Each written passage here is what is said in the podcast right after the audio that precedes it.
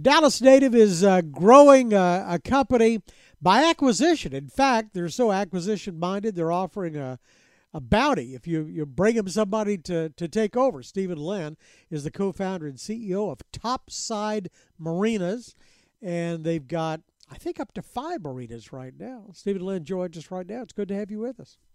Thank you for having me. Excited to be here. Is that where uh, you yes, are? You got it right. You're five. five?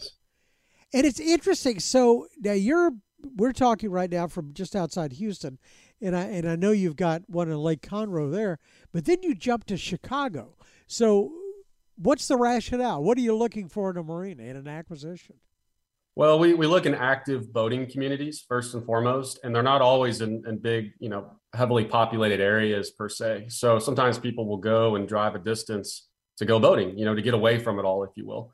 So we were actually very fortunate when we launched our company in 2020, right before uh, COVID kind of became more mainstream. Actually, six weeks prior. so we just at the time, is this the best or worst time uh, to, to do this? But either way, we're resilient. We'll figure it out. We were very blessed to have the first four out of five uh, acquisitions be within the Texas area or, or reach, and then we expanded into the Great Lakes region, which originally our plan all along has been to be in the continental United States. So you're looking for are you but but are you looking for specific marinas or locales or is it just sort of what you know you'll look at anything and give it a shot?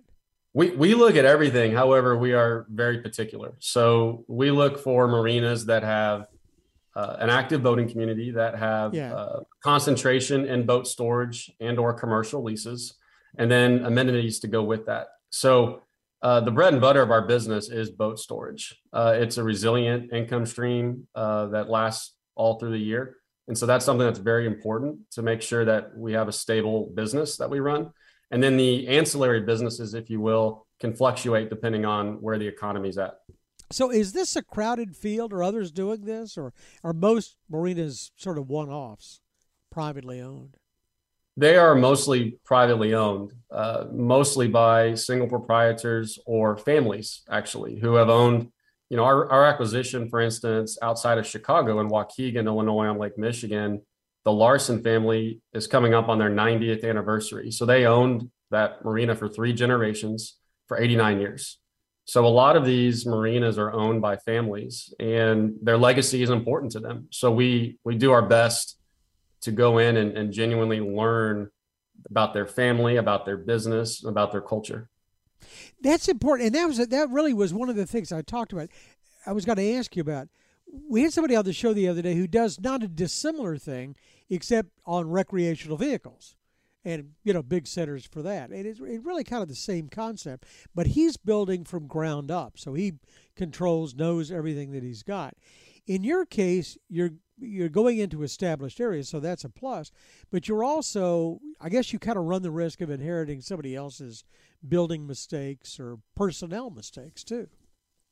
You absolutely do. That is a risk, and and the other side of that coin too is if you think about a, a property that's been really well managed and run over many years, they are set in their ways to a certain extent, and so we it's an evolution, not a revolution per se. So we we try really hard in the beginning before the acquisition closes during the pre-closing process to learn the business, get to know the, the family very well, and have a head start on that so that we are prepared to transition the property. And we don't expect that to happen day one.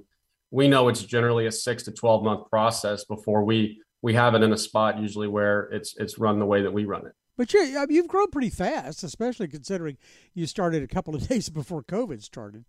Um, how big is big? Where do you want to go? Do you have sort of infinite funding? We, we, we do, so to speak. We have, we're very blessed to have two families in North Texas who sponsor us the Carpenter family, um, which is Miramar Equity Partners, right. and TRT Holdings with Bob Rowling and his family. And, you know, at this point, we're well funded. Uh, we, we went out of our way, my partner, Jacob Bone, and I, to create a business plan and find partners that were aligned with us on a values perspective and on a business plan perspective. And so at this point, um, there's really no end to our horizon. We are not a fund. We are a family owned and operated business. And, and so really it's infinite.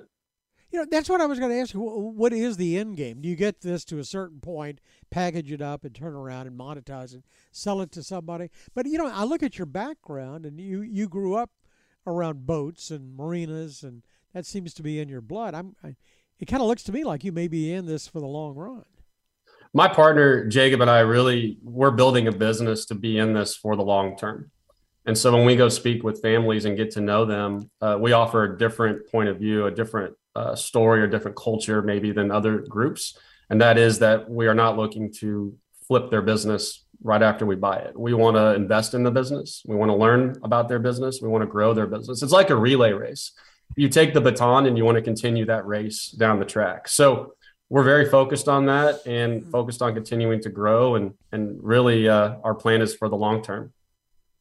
You must have a good plan because I mean, you've been vetted by a couple of you know real veterans, the Carpenter family and and Bob and uh, Rowlings uh, group. Did you just sort of go over to Old Parkland and start knocking on doors? Or?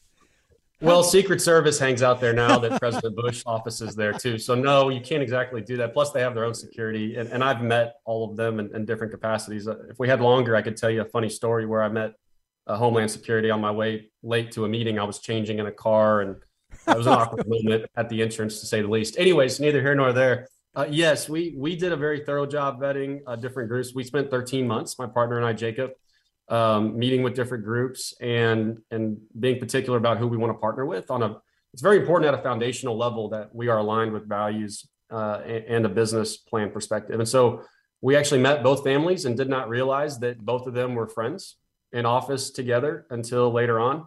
And and then we all decided to to join up and, and team up together. So, and yes, they also have a very thorough uh, vetting process as well, to say the least. I, I so, would imagine, and and deep pockets and probably the same long horizon that you'd like. So, so you just bought Houston, which gave you a, a domicile, I know, and and, and, and have you got another one in the back your back pocket?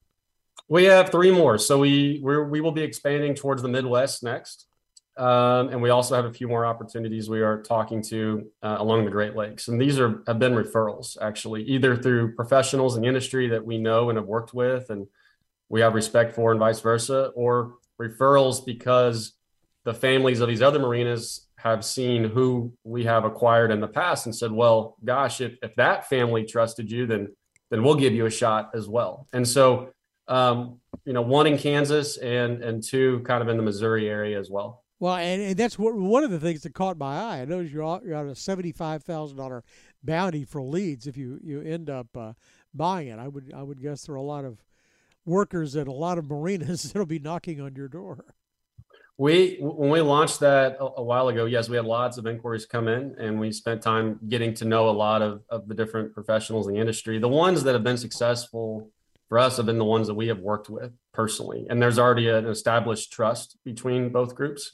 And at that point, they feel comfortable and also probably have the uh, the confidence with the family they're talking to who owns the marina to refer us and connect us both. And so we we love warm introductions and people that know us and that we know as well uh, know what our values are and our, our business plan, our alignment, and, and that's important for them to communicate to their referrals as well. It's an interesting business model. I, one last question. I'm just curious.